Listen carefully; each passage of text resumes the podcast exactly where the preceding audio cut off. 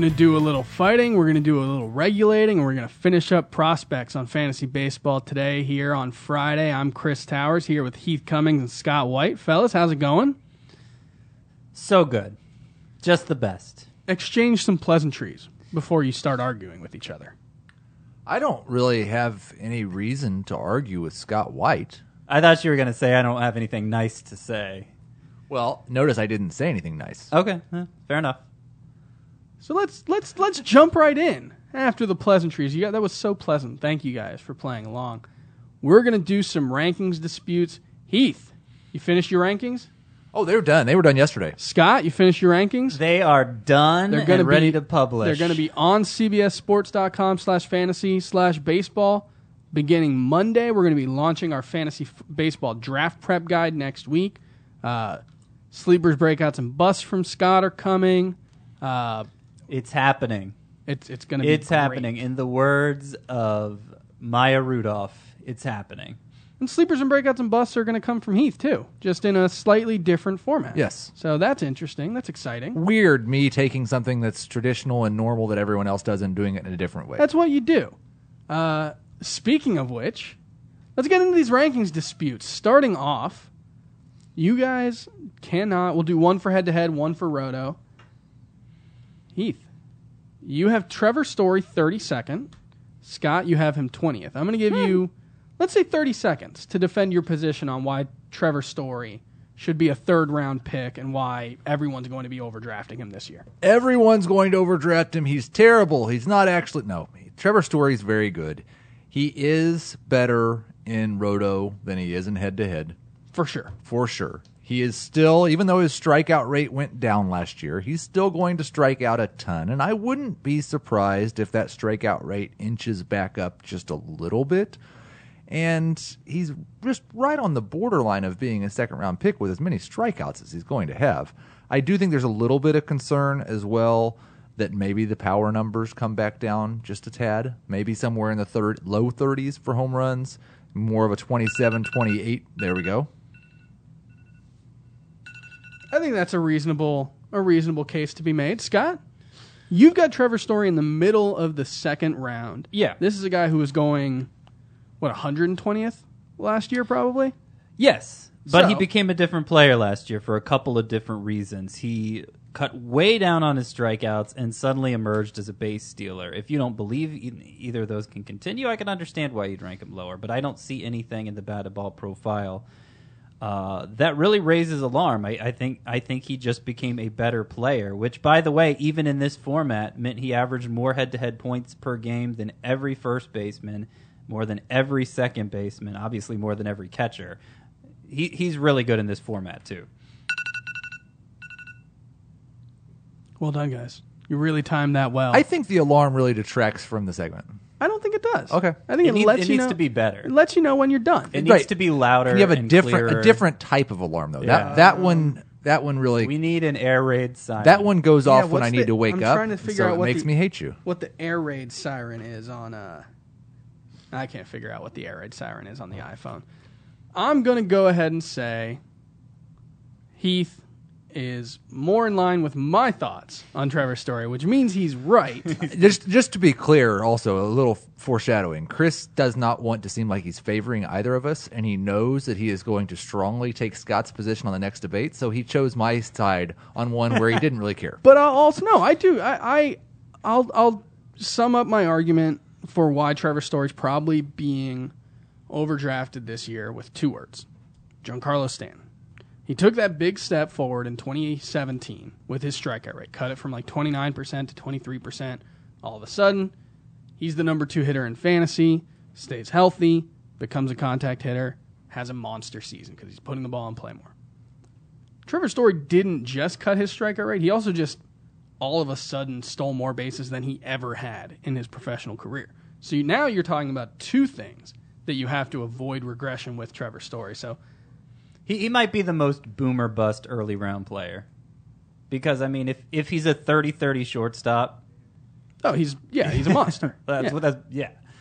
But he might hit 220 with 25 home runs and 12 steals and That seems pretty unlikely, but you know, I could see him regressing to like 240, 250 It's what he did basically in 2017. with like a dozen steals. And any, yeah, I mean, and that would be obviously not good enough for a second round pick. But, um, but yeah, I, I, I think you got to weigh the upside there too. Moving on.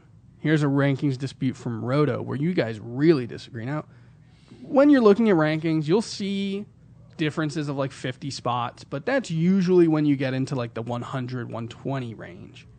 We have a 19 spot difference between where Heath ranks Andrew Benintendi and where Scott ranks him in Roto. Heath has him 12th overall. Scott has him 31st. Scott, I'll let you make the case.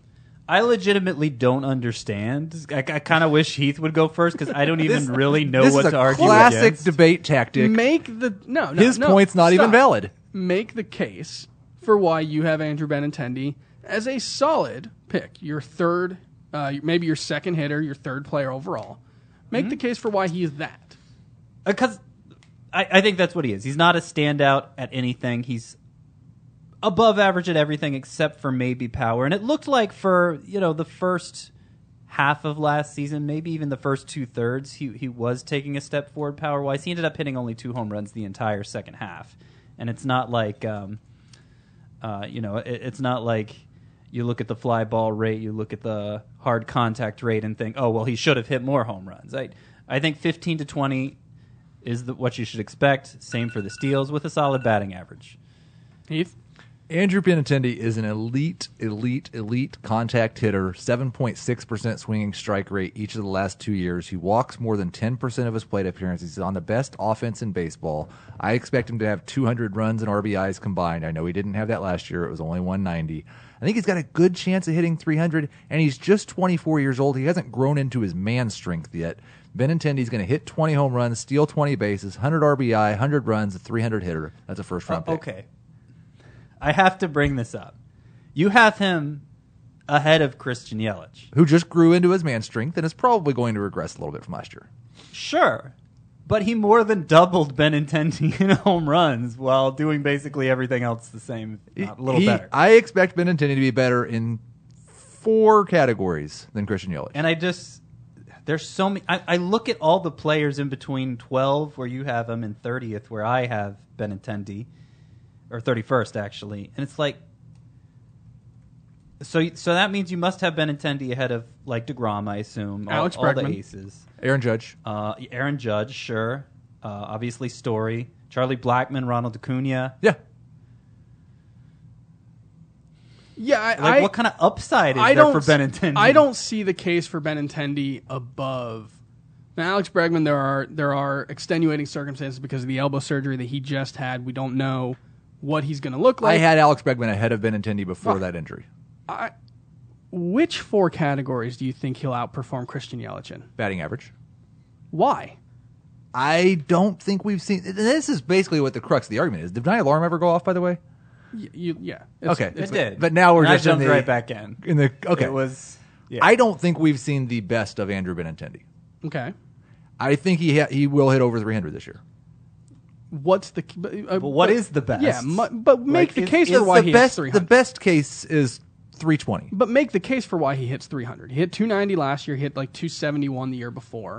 Uh, Uh, and he hit 300, 290 last year Well, I with mean, a there's not 320. a big difference between 290 and 300. Right. right, right. But um, but he hit 290 with a 336 batting average. He was well over 300 before this this late slump, right? I, I mean, my point is, even if he hits 300, how is that drastic? Like, he needs a drastic improvement in production to compare to some of the players you're ranking him ahead of Well, of. just in, in Christian Yelich's case, he's a 297 career hitter with a 359 career BABIP, uh, and he plays in a great hitters park, whereas Andrew Benintendi plays in a pretty, at least for power, for power, I a- don't, I don't think for a average it's a bad bad. hitters park for left-handed hitters. It's not a bad hitter's park for average for left-handers. though. No, it's fine.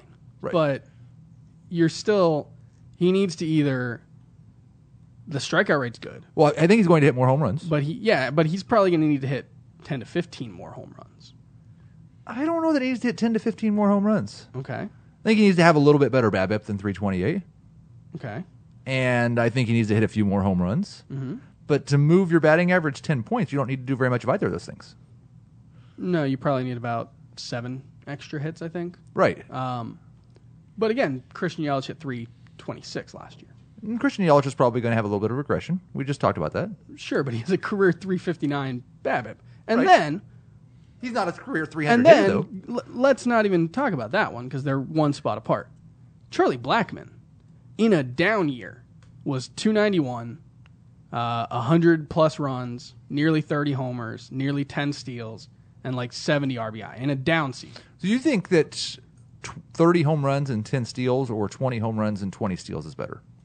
Um, I think it's probably the 2020, Right. but we've also seen Charlie Blackmon. He's one year removed from being the number one player in fantasy. But that year, now looking at the last four, does look like the outlier for Blackmon.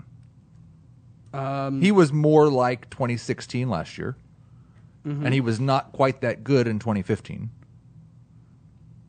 No, he was probably better for fantasy in 2015 than he was in 2018. And He but not in 2017. bases. No, but we're still talking about a guy who's been basically a top 10 hitter for like four four years in a row. Like in the discussion at least. In the discussion, sure. and he's been the number one hitter, and you have him ahead of a guy who finished like 40th last year. I don't know where he finished. Uh, Blackmon's also 32. He's probably not getting better. Yeah. Benintendi's 24. Yeah, it's bold. You got you got to admit it's a bold ranking, right? I never, never disputed that. I, I'm I'm siding with Scott on this one. Well, no one ever doubted that. Easily. You've made that clear for the last 10 minutes. It hasn't been 10 minutes. Um, all right, so let's get into rest of the show. Obviously, if you're a baseball fan, you know there's not really a lot of new stuff to talk about uh, right now. So, what we are going to talk about is. Hold on, I have to pull it up. It's not coming up. Hurry back, Adam. Like, can you turn the volume up on your phone? It's it's plenty good. It's so good. Regulators. Let's start with we're going to go through a couple of regulators emails, and this one is, I think Heath's going to enjoy this one because there's a lot of pettiness involved. Dear Pooh Bear, Piglet, and Eeyore. I've had tr- trouble over the last decade in my league, but I finally turned into a, a consistent contender, and I was trash talking the commissioner the other day uh, about the upcoming season and his team's bleak future. In response to my heckling, the commissioner responds by saying, I, that I will not be allowed to keep Vlad Jr. because our league, quote, does not allow for minor league keepers. Needless to say, the commissioner finished in last place, arguably tanked at season's end to improve his draft status, and now has the first pick in the draft this year. While it's true that our league does not allow for minor league players to be kept as minor leaguers, quote, in addition to the 12 additional keepers, there has never been an interpretation of the rule that minor leaguers cannot be kept with one of the 10 traditional keeper slots. In fact, last year Ronald Acuna was a keeper of his. Uh, another team kept Michael Kopech. Another team kept Nick Senzel. Uh, years ago, he kept George Springer and Nick Castellanos when they were minor leagues, et cetera, et cetera. He has endured nearly 10 years of league mates hoarding players like Mike Trout, Chris Sale, Miguel Cabrera, etc. Now that the shoe is on the other foot and he's beaten them all uh, on the next era of studs, they see the writing on the wall. If the commissioner wanted Vlad Jr., he should have drafted him last year. Please tell me you see the hypocrisy in this self serving misinterpretation of an established league rule and common practice. Your commissioner should be removed from power.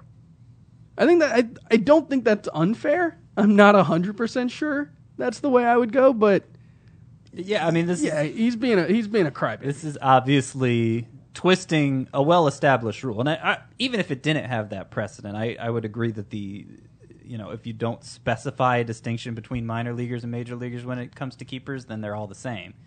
Um, but when you throw in the precedent that's clearly established here, uh, I mean, this is just the commissioner suddenly changing a rule to benefit himself, and it's totally totally unethical. Uh, can I can I add one more just incredibly petty note from Mark? P.S. The league mates have made a concerted effort to hold on to my two CBS Sports Championship bobbleheads and not give them to the rightful champion so I can put them on display as a reminder of my epic dy- dynasty of destruction. I, I can't help but wonder if if there's a little bit of karma happening here. like yes, this is an unethical move by the commissioner. Yes, your league mate shouldn't withhold the trophy, but why do they all hate you? Does it could it have something to do with the persistent trash talking? Yeah, that that doesn't matter. We don't have different rules for trash talkers.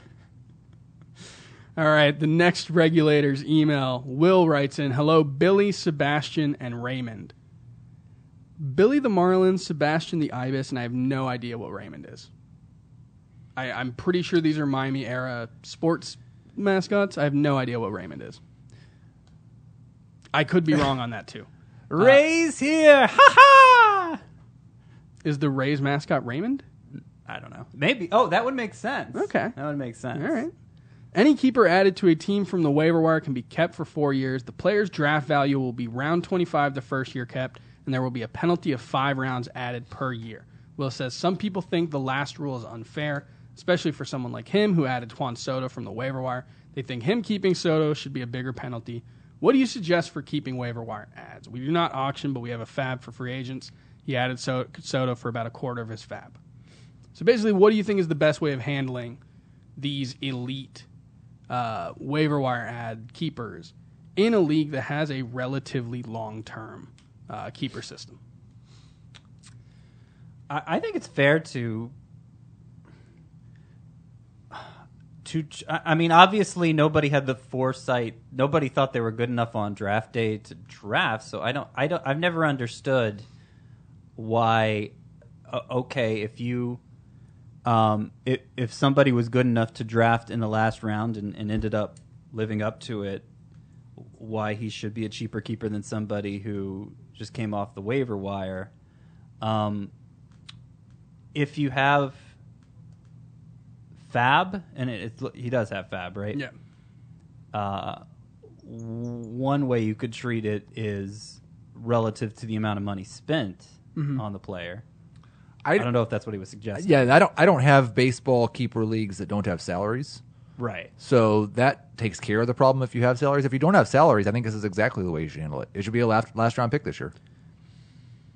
I mean, you, uh, either that or you'd have to come up with a way to convert It FAAB sounds like- dollars to draft range. Yeah, I mean, yes, it's benefiting people who pick off good young players off the waiver wire. I would say do that. I my my kind of middle ground position would be okay, you keep him for a 25th round pick the first year. Maybe you keep him for maybe it jumps to a 10th round pick the second year. Maybe you, you start because once you start looking at like these long term four year keepers, it's going to be 25th round, 20th round, 15th round, and then 10th round for a, a guy in Juan Soto who we think, you know, Scott's used the the the Albert Pujols comparison. Um, you know, this is a guy that we think could be a an absolute monster in fantasy, and so that yeah, just it but you- swings. you should you should have that long term benefit. I feel like because if you go from twenty five to ten, I mean, it's still Juan Soto has it takes a step back his sophomore season. He he may not be worth much more than a tenth round pick next year. That that's a very plausible scenario, and I feel like I feel like the more gradual moving him up mirrors the way salaries work in MLB closer anyway. I mean, teams call up their best prospects, they get them basically for three the fir- free the first three years, and then for very low salary the next two, if not the next three years. Excellent point. All right, Adam writes in regulators. We are entering the third year of a three keeper league where draft pick trading is allowed. One tr- owner traded the farm last year and just said he wants to dis- to quit despite finishing third. Obviously, not much you can do to make him stay in the league. But how do you suggest pre- preventing this from happening? A few of us have discussed deposits for the next season, limiting draft pick trading, but so far have not come to an agreement on what everyone would be okay with. You feel either of those would keep owners in line if they have any feelings about quitting, or do you have any other suggestions? I actually, I like the idea of deposits for the next year, Absolutely. but anyone who's commissioned a fantasy league knows uh, that it's getting people to pay on time alone is like hurting cats. And Yeah. so I, I would I would say, in, like, if this is a serious league and you ha- have had this problem, having this problem right now is going to make this easier to solve because everyone sees what the problem is.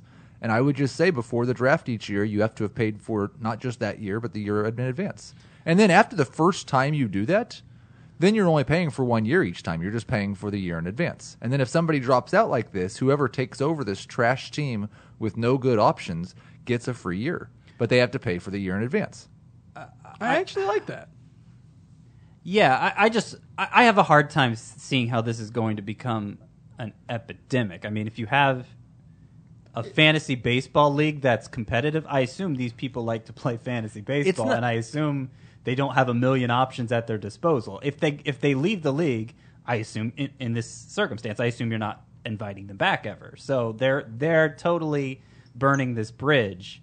And I just can't imagine that many it's of not an epidemic, to want to do but that. the first time that it happens, if it's especially if it's a like a, a significant, not a ton of money, but a significant amount of money, it's going to be difficult to get someone to come in and say, "Pay this money for Yeah. this year," and you have no chance of winning. no, Yeah, I, I do. I would, actually, I like- like the idea of the the owner who takes over a team that that screwed the rest of the league over doesn't have to pay for their first year. I, I actually think that's a pretty that that's a pretty reasonable answer.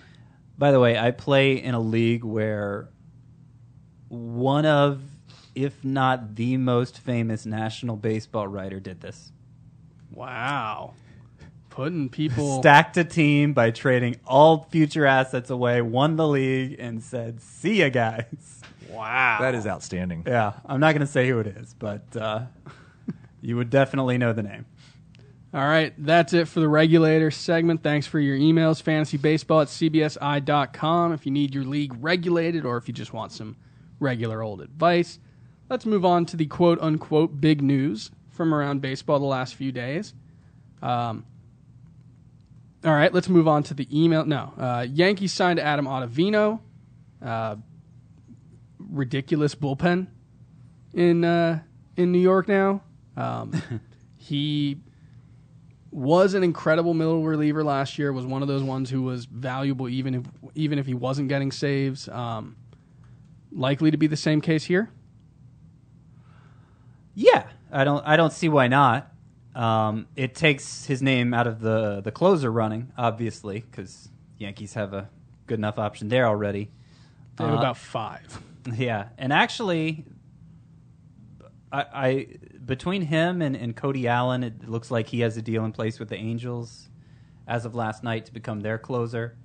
Uh, so between those two signing, Ottavino and Allen, uh, it, it kind of uh, makes Jose Leclerc, Leclerc look more attractive because the Rangers were apparently in on both Ottavino and Allen. So that I think is really the biggest news from this. To whatever extent people were doubting Leclerc in late January, you don't have to as much now. So, th- this is not fantasy baseball related, but the Yankees are now spending like forty-five million dollars on their bullpen. Probably more. Um, I, Because Chapman's like 18, 20 million dollars. Yeah, year, Chapman's- Ottavino's nine, and Britton's like seven or eight or nine. Chapman's 17, Britman, Britton is 13, so that's 30. Ottavino is 9, that's 39. Betances is 7, that's 46. Plus all the million dollar guys. Do you think it's? I, what, what do you think of that? I, I just wonder, like, if you take the $20 million that you're spending on Zach Britton and Adam Ottavino and spend 25 on Manny Like, Machado, I mean, aren't you better? This is the thing about the Yankees with their like. We'll we'll go off on this tangent for a second. Anybody who's followed me on Twitter, you know what I'm about to say. But this idea that the Yankees have a budget that they could conceivably overrun is stupid. Like it, it's ridiculous. This team prints money. They're worth like eleven billion dollars. There is no world in which the Steinbrenner family is gonna go hungry for a night Go because they- hungry is not the me- because measurement. it's they- a business of profit. because they have right. But if they sell the team right now, they're going to make a four thousand percent profit on what wanna George spent it. Um, But they're not selling the team. fine, but they're not. They're never going right, to lose right, go money. ahead. Go ahead and finish your. Point. They could sign Manny Machado and Bryce Harper and not lose money in the ten years that those guys are under contract. It's ridiculous. Like there's no like, oh, they signed this guy instead of that guy, or they're worried about like that. No, it, Is the standard to not lose money? Just break even. for who? Well, for for the owners. I Like don't what? know. How, how much profit should they be seeking that you say that's an acceptable amount of profit to seek? They can seek whatever amount of profit they want, but fans shouldn't defend them maximizing their profit margins Okay. over fielding the best team possible. Fair enough. What about making a profit over fielding the best team possible, though? Fans shouldn't care about Hal Steinbrenner's bank account. Uh, I, I yeah maybe The Yankees I- I are don't know. close to Getting- trading Sonny Gray as well, which will just really help them get under that set luxury tax line. That's going to be great. Uh, Alex Reyes is long tossing. He will be on a mound within one to two weeks, so sounds like he's progressing nicely from that lat uh, surgery. Expecting him to be ready for the start of spring training, if not a little later. Um, the, one of the big questions in spring training is going to be what his role is, um, because there's we talked about this I think in the most recent episode or maybe the one before that, but there's a chance he's hugely valuable in multiple roles, or there's a chance that he's not that valuable in in one or two roles. Yeah. If Trevor Story is the most boomer bust early round player, Alex Reyes might be of the entire draft. I'm going through and putting together my first sleepers, breakouts, and busts columns for 2018. Just throw him in all three. 2019. I, well, I, I really wanted to include him in breakouts, but it was just like, okay, first of all, it's obvious. Second of all, it seems like it's a very high probability fail because he hasn't been able to stay healthy, and as hard as he throws, Scott, you know, I, I don't think that it's it's um, you know what that sounds like to me? what. Sounds like Alex Reyes is a bust. Well, no, I, I don't think for where he's projected to go right now, I'd classify him as a bust. I, I may have a lot of shares in him, but it, it's just, yeah. I mean, he could be. He could be. I, I think he could be an ace as soon as this season. I do. For a month or two. Not necessarily. I, mean, I don't think you throw more than 100 innings. I. It's so you hard may to not, It- but it's I so don't know hard that the to know. Cardinals won it. He's thrown 140 innings, I think, in a season before. That was like three years ago. um, but there are some teams whose philosophy is that once you've done it, you can do it again, rather than working gradually back up to it. You know, we saw it with uh, Zack Wheeler. Zack Wheeler last year, sure, but I was thinking on the Cardinals, um, the guy who throws the the guy who came back from Tommy John surgery, Lance Lynn? Lance Lynn. Now it's obviously Lance Lynn was a free agent. He threw like Alex 200 Reyes- innings like six years in a row or something. sure, but but it, we're not we're not asking Alex Reyes to throw 200 innings. If he throws 150 innings and pitches like he can, So his that's car- a top 20 pitcher probably. his career high looks like it's 109. Okay, that's basically 140. And that was and he has thrown Yeah, he's starting like, about 25 in the last 2 years combined. Yep. I don't think he's setting a career high this year. It's gonna I don't be- know. Yeah, It may not be 150, but 120 I'll doesn't say- seem far fetched. I'll say there's no chance I'm drafting Alex Reyes, so I'm not sure why I'm defending him. I think I, I'm in the same spot. Okay. Um, He, Heath, then even more chance I'll have a lot of shares of Alex Reyes. Then I ha- how, where do you have him at starting pitcher? Heath, do you can you access that quickly? Oh, yeah, head to head? Yeah, that's what I have open. I have him 42nd. Oh yeah, I'm not I'm not anywhere close to that. Wow. Okay. Um I I got 40 seconds seems like the ceiling. 42nd seems like taking on very little risk, though. I mean, you're passing up Jose Quintana at that point. Like, okay, I have him 72nd. it is worth noting in NFBC drafts um, right now, his ADP is only 176. At that point, you're not taking on any risk, basically.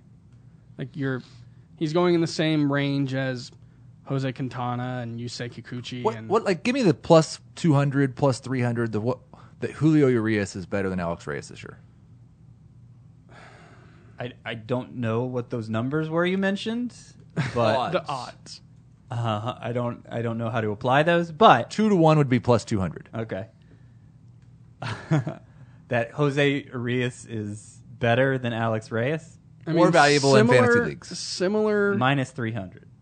Did So I you do think that Urias right? will be better than him? you think Reyes has a three to one chance of being better than Yes. Julio Urias? Yes. Wow. See, I think it's very similar.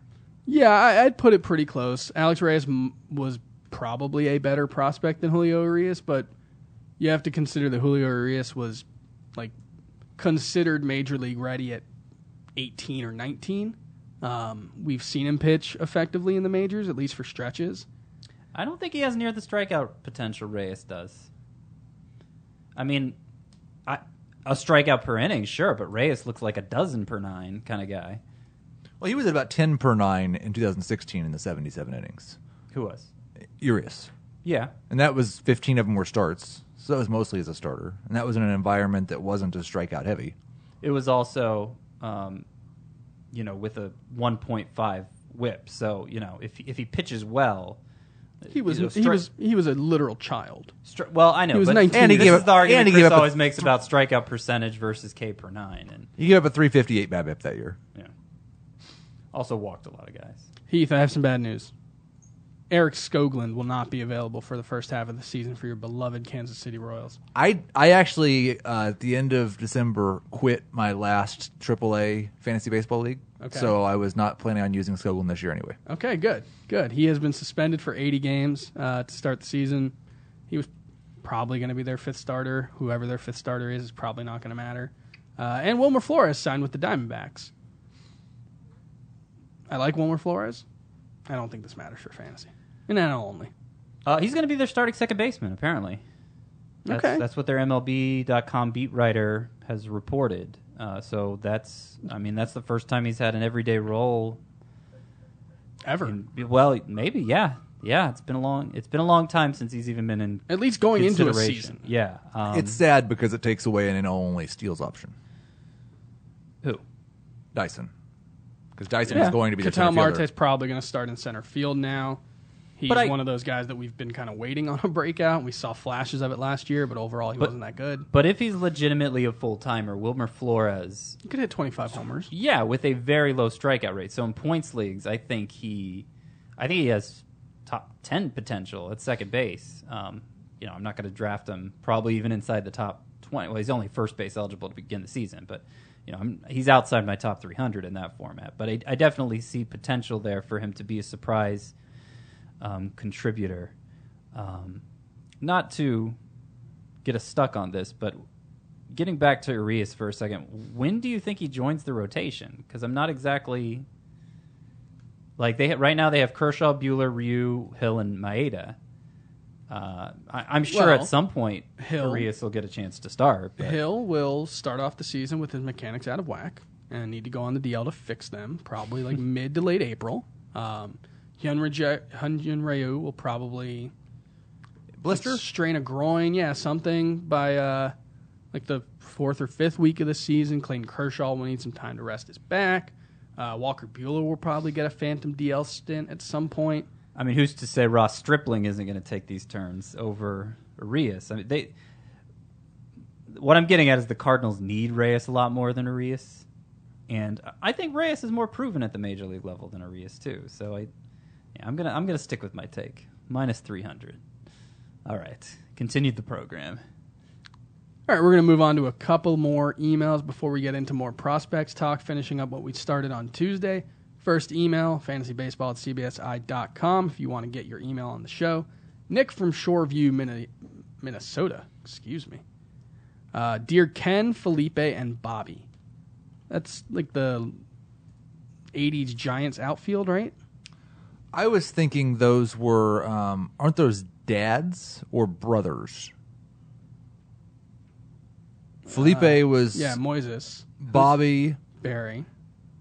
But Ken. I was actually thinking Ken Brett, and that's not right because he's a brother. The others are dads. Ken Senior. Is there a Ken Brett Senior? Is this a Braves oh. Ken Griffey Senior. Yes, those are those are those are dads. Uh. It's good. Of course, the dad gets it. Yeah. Uh, I'm interested to hear what you think about these three infielders based on last year and who will have a better fantasy baseball season in 2019. Matt Carpenter coming off a career year, Max Muncy who broke out, or Anthony Rendon who was as solid as ever last year. Who do you think will be the best in 2019, and who would you want to prioritize in drafts?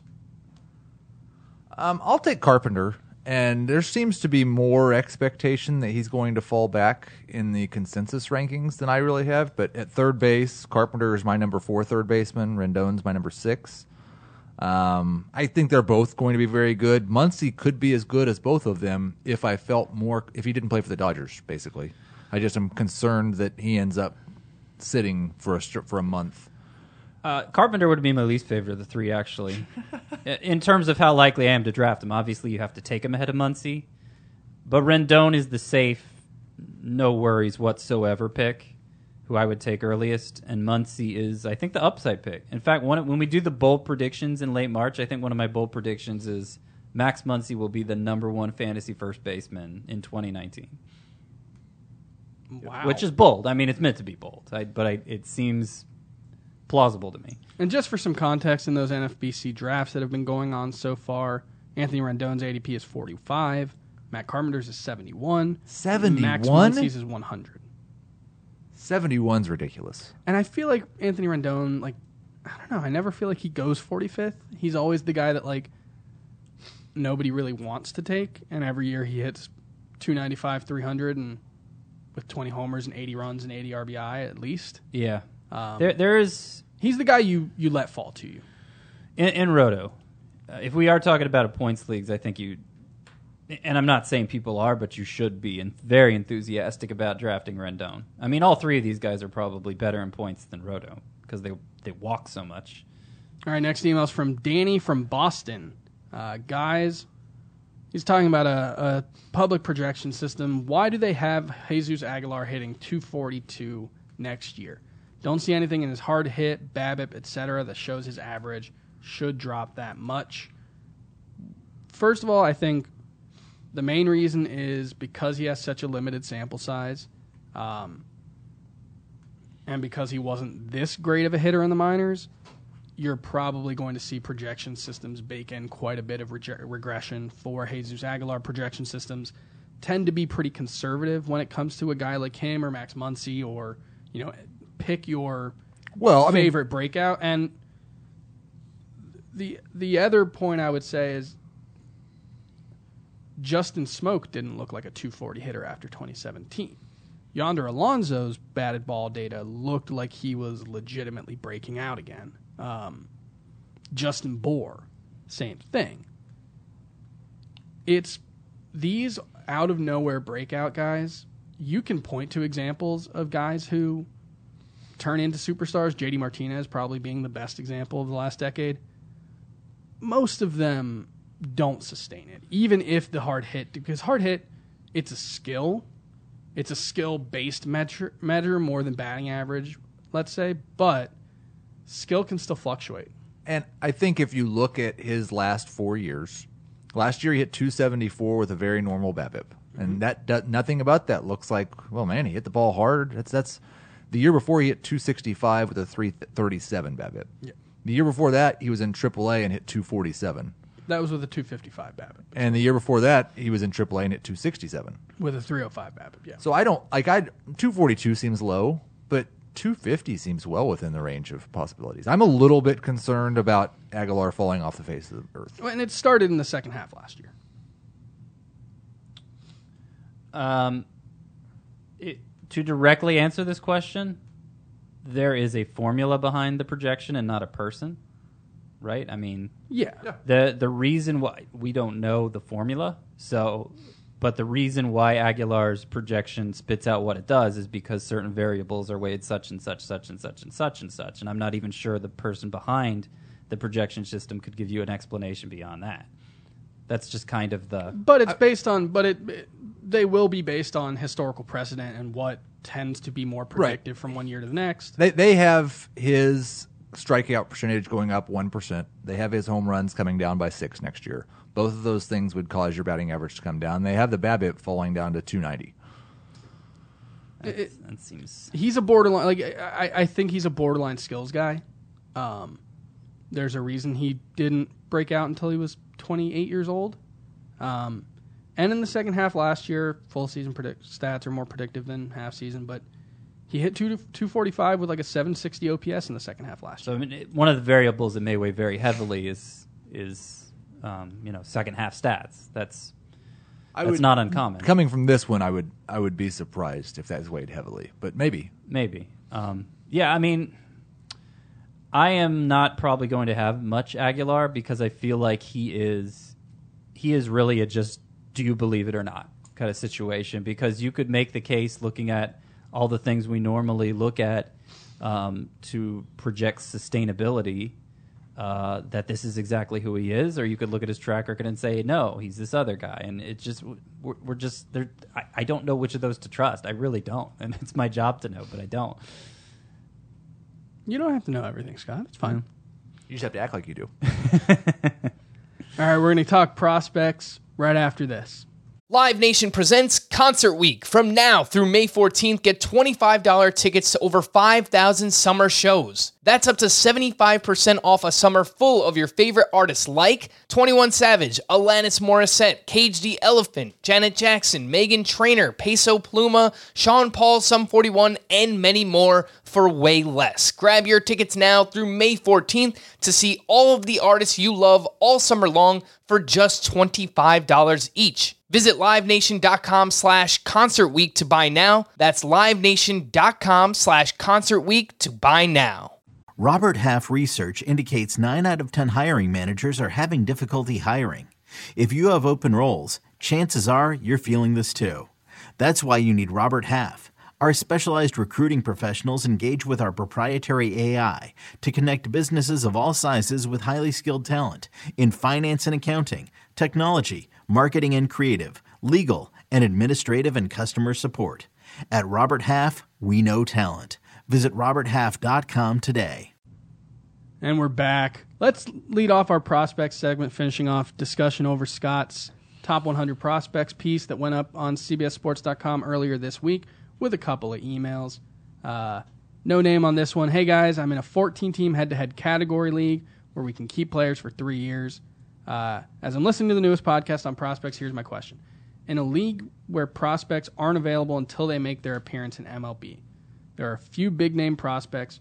Would you ever trade a draft pick for someone's high waiver slot in order to get Vlad Guerrero, Eloy Jimenez, Fernando Tatis in a league where they are not available in the draft? Okay, so they become available As soon as as they're- soon as they're called up. Yep. So mid-season. Okay, so Vladimir Guerrero is not going to be available in all likelihood because we don't expect him up till mid-April. Yeah, What round? the the round you would want to draft him in. So you're saying this guy should probably give up a second or third round pick, especially in a keeper league, might be a first round pick. I mean, I don't I don't know that that's where I'd want to draft Vladimir Guerrero. You're going to have to decide that for yourself. Um, and I guess, but I mean, if, if you're going after the owner who has the number, like there's there's not a chance somebody can after you make that trade, somebody can pull the rug out from under you. You can only do that yourself by spending that waiver claim on somebody else. Uh, so I I think if you know, obviously you start at you, you try to lowball the guy to start out and find middle ground from there. Um, but yeah, I would trade a probably as early as as high as a fourth round pick for uh, the presumed rights to Vladimir Guerrero. I, I think in a keeper league, I think those guys might be first round picks. It depends too, know. though. How many players are you keeping? Sure. Because if you're keeping, like, if you keep as many as you want, then a first round pick's not worth very much.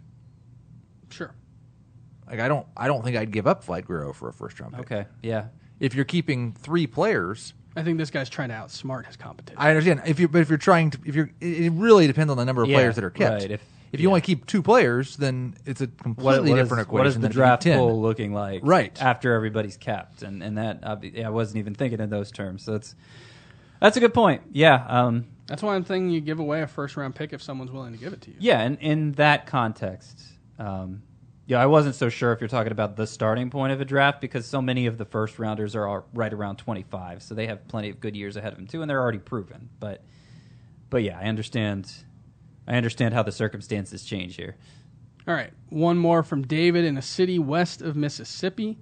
Hey, fellas, something I would like some additional color around in regards to the top prospects conversation. Does the past experience with super hyped prospects like Yoan Moncada and Byron Buxton change how you view guys like Vladimir Guerrero and Eloy Jimenez? No, I, I think it just it's just a reminder I- that there's risk. Yes, and I it it's good to keep those remind like when you're taking Vlad Guerrero in the second or third round of a redraft league. it's important to remember those names. And he's a better prospect than those guys were. He may be the greatest hitting prospect that I can remember. I, I think he is, and part of what that goes into what goes into that calculation to me is how much he makes contact, which is absurd for a modern power hitter. You just him and, and Jimenez would be absurd himself, but Guerrero manages to top even that, and that's really the distinction for me. Is when Buxton and Moncada, the talent was obvious, but the one concern you had, and it was true for Kris Bryant, it was true for George Springer, they happened to overcome it.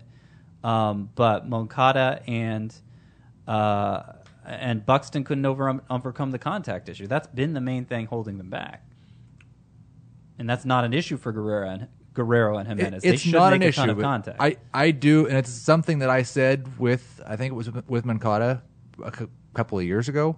I do still get a little bit of concern when a guy's played 61 games in Double A, 30 games in Triple A, and that's the closest he's got to major league competition. But That's- also in, in both of those cases too, Moncada and Buxton, you saw them kind of peak at high A, right? And then the numbers kind of drifted after that. I mean, Vladimir Guerrero was basically Ted Williams in the minors last year.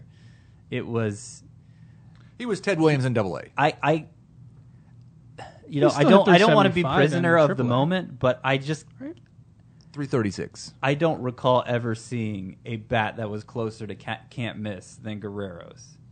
He, I I wouldn't draft him in the second round because I'm just super risk averse in the early rounds, but I, I totally understand the people who do.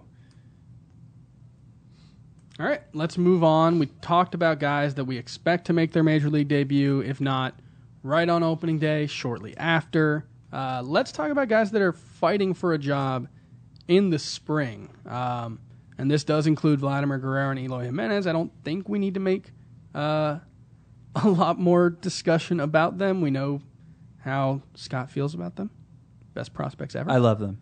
Um, so, of this list of guys fighting in spring, it's it's a list of about twenty guys. We're not going to go through all of them. Scott, just go through and tell me who you think has the best chance of being up, if not on opening day, within the first couple of weeks. Should I mention their names when I'm Yes, passing Vlad by them? Guerrero, or Eloy just- Jimenez. Let's start there.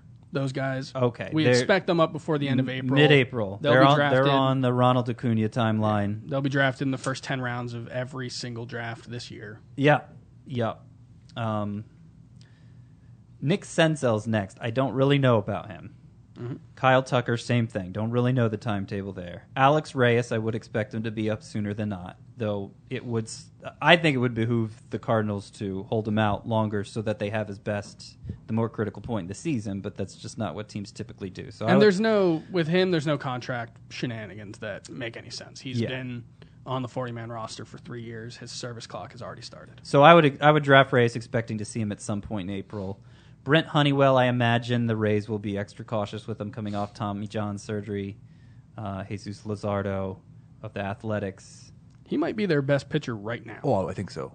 Yeah, And the only, the, actually, the only question is another guy later on this list. I The think. the, um, the thing with Luzardo, if just might be instructive, is Sean Manaea, I think, who had very little AAA experience. They called up at the end of April, so they, he may not be up that soon, but I think it's at least possible. And they have there's been some things that have come out of Oakland that have made it sound like he could actually compete for a job in the Oh, s- I- he rotation. I think Yeah. he is. Yeah. he, he could. But they could go with a four man rotation for the first few weeks too. Well, I mean, and it, it's one of those things. Oh, he's competing for a job, and he may be their best pitcher in the spring, but they still decide. I mean, he's he he moved so quickly last year, and he's 21. I want to say, like, there's no.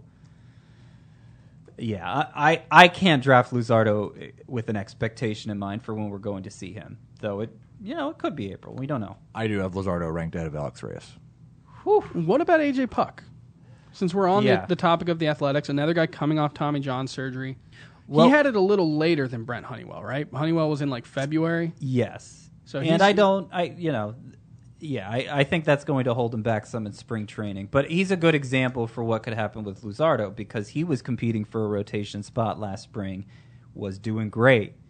But the consensus among the beat writers, even before he suffered the elbow injury, was yeah, but he's not really going to make it.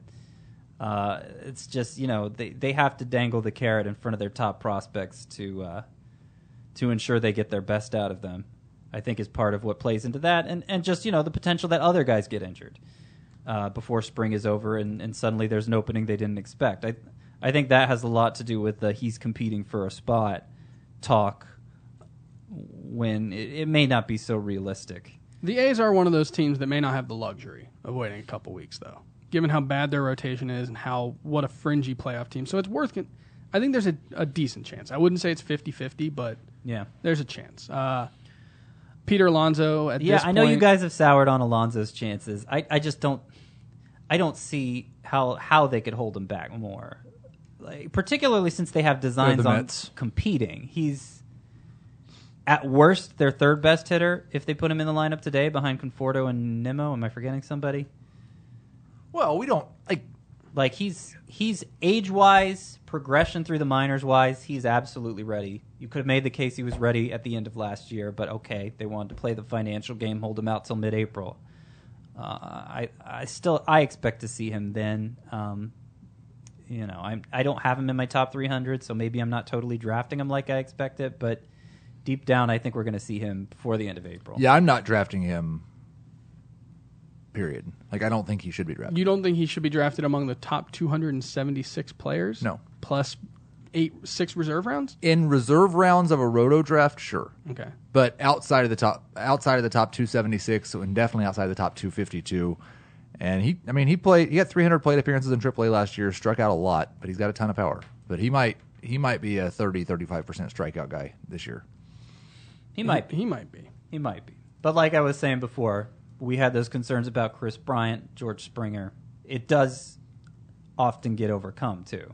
I will say I'm a little bit concerned. I usually don't worry too much about hitting coaches, but given the last two years where Chili Davis has gone to the Red Sox and Cubs and seen a bunch of their best hitters just fall apart in his hands, uh, I'm a little concerned about the Mets this year with him because his approach is not uh, very 2019 friendly, is how I would put it. It's not a it's not a maximized power approach, right? It's more of a Yeah. hit the ball, hit the ball to all fields kind of thing. Yeah. And I think that could be a good explanation for why Kris Bryant hasn't been the guy we quite hoped for the last couple of seasons, along with the shoulder injury. Um, Francisco Mejia.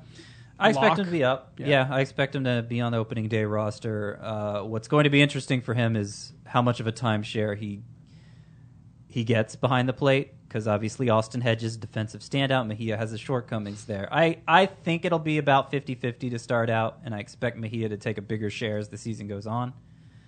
Uh, that's why I rank Mejia as a top 10 catcher. Uh, Mike's Mike Soroka for the Braves. I mean, they probably have more than two rotations worths of arms competing for for jobs. Uh, so I don't think you can count on him being up, but I do think he is one of the more likely of them, along with Touki Toussaint and uh, Who gets a sha- probably be the two most. Likely. Who gets a shot first, Soroka or Luis Gohara? Soroka? Why did I call him Soroka? Um, Soroka, if he's healthy.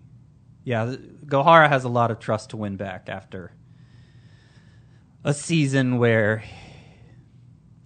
I mean, he put on a lot of weight and his stuff was compromised. There, you know, he had some off the field issues, but yeah, he needs to win back the faith of the organization. I think. Who is more likely to make their opening day starting lineup? Alex Verdugo or Tyler O'Neill? When I say off the field issues for Gohar, I mean family tragedy issues, not like he was getting in legal trouble or anything. Just to clarify. Okay, so what were you asking? Who is more likely to make the opening day l- lineup? Not the opening day roster. Tyler O'Neill for the Cardinals or Alex Verdugo for the Dodgers. Verdugo, you have 38th.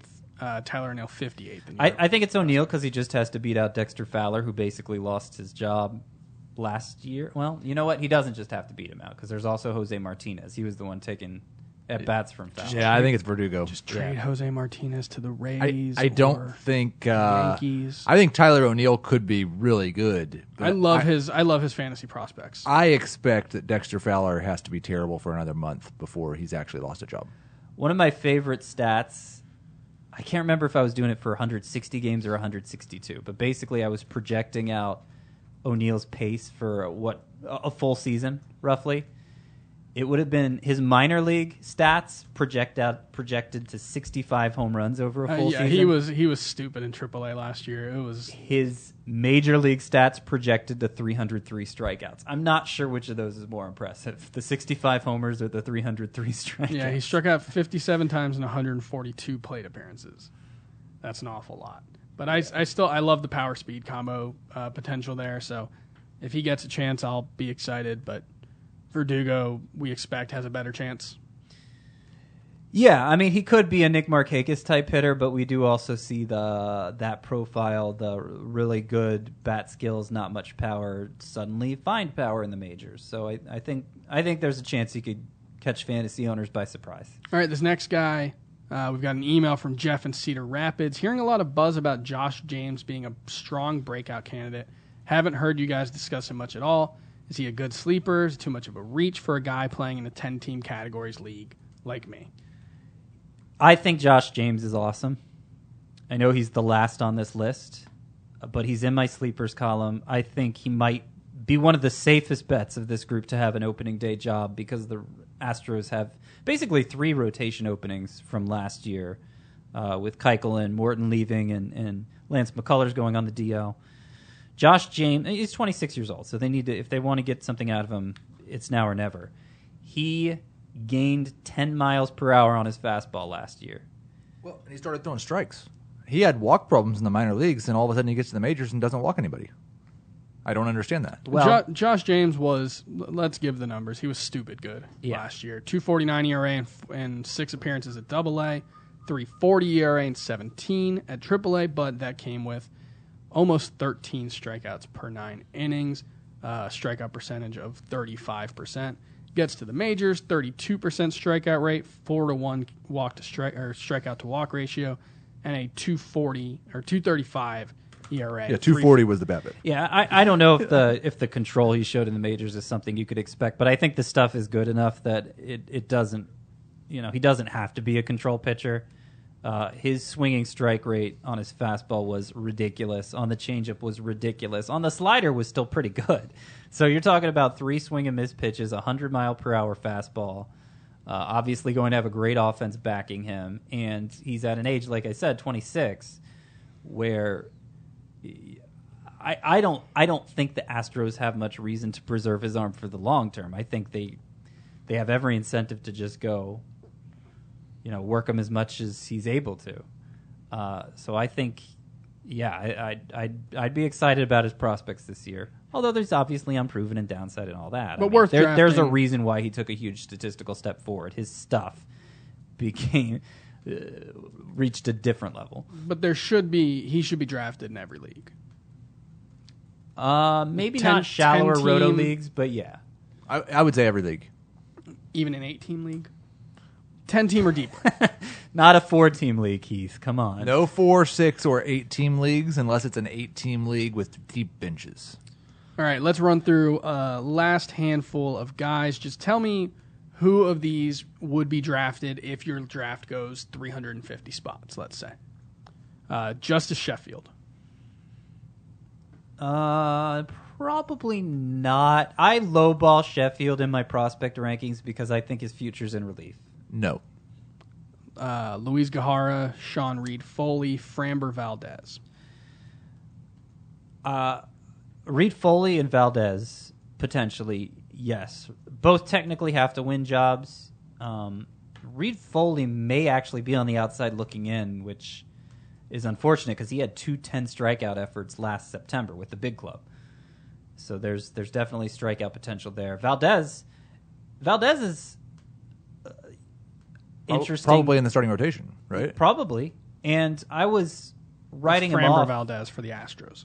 Yeah, I was writing him off when he was pitching for them at the end of last season, mostly because I wanted to see Josh James pitch. but he is an elite ground ball, like Dallas Keuchel level ground ball generator, uh, thanks to a sinker curveball combo. I'm worried he's not going to throw enough strikes. I'm worried he may not miss enough bats, though he did a pretty good job of that in the minors. Uh, but yeah, that elite ground ball profile is always always has the potential to uh, to catch everybody by surprise in fantasy. I, I think he's probably draftable in 350 or deeper. All right, and uh, let's just talk about some stash candidates. Forrest Whitley, are you stashing? Yes. Yeah, he's the top pitching prospect to stash. Uh, Alex Kirilloff took a big step They forward. got too many last bodies year. now. It'd have to be an AL only league. I, I think there's a chance he's up this summer because he was so good last year, and I could see him moving quickly. But, um, but yeah, it would it would be fast. Who do we see first? Brendan Rodgers, shortstop for the Rockies. Bo Bichette, shortstop for the Blue Jays. Rodgers. I think so, though. It's it's It's a lot of bodies 60-40. there too. 60-40. Uh, who do we see first? Dylan Cease for the White Sox, Ian Anderson for the Braves, or Mitch Keller for the Pirates? Or let's throw in Triston McKendry from the McKenzie from the Indians. I think I'm not sure we're going to see all four of them this year. Um, I'm going to give uh, Mitch Keller the leg up there. All right. Sure. All right. That's it. That's the prospects. That's the podcast. See you next week.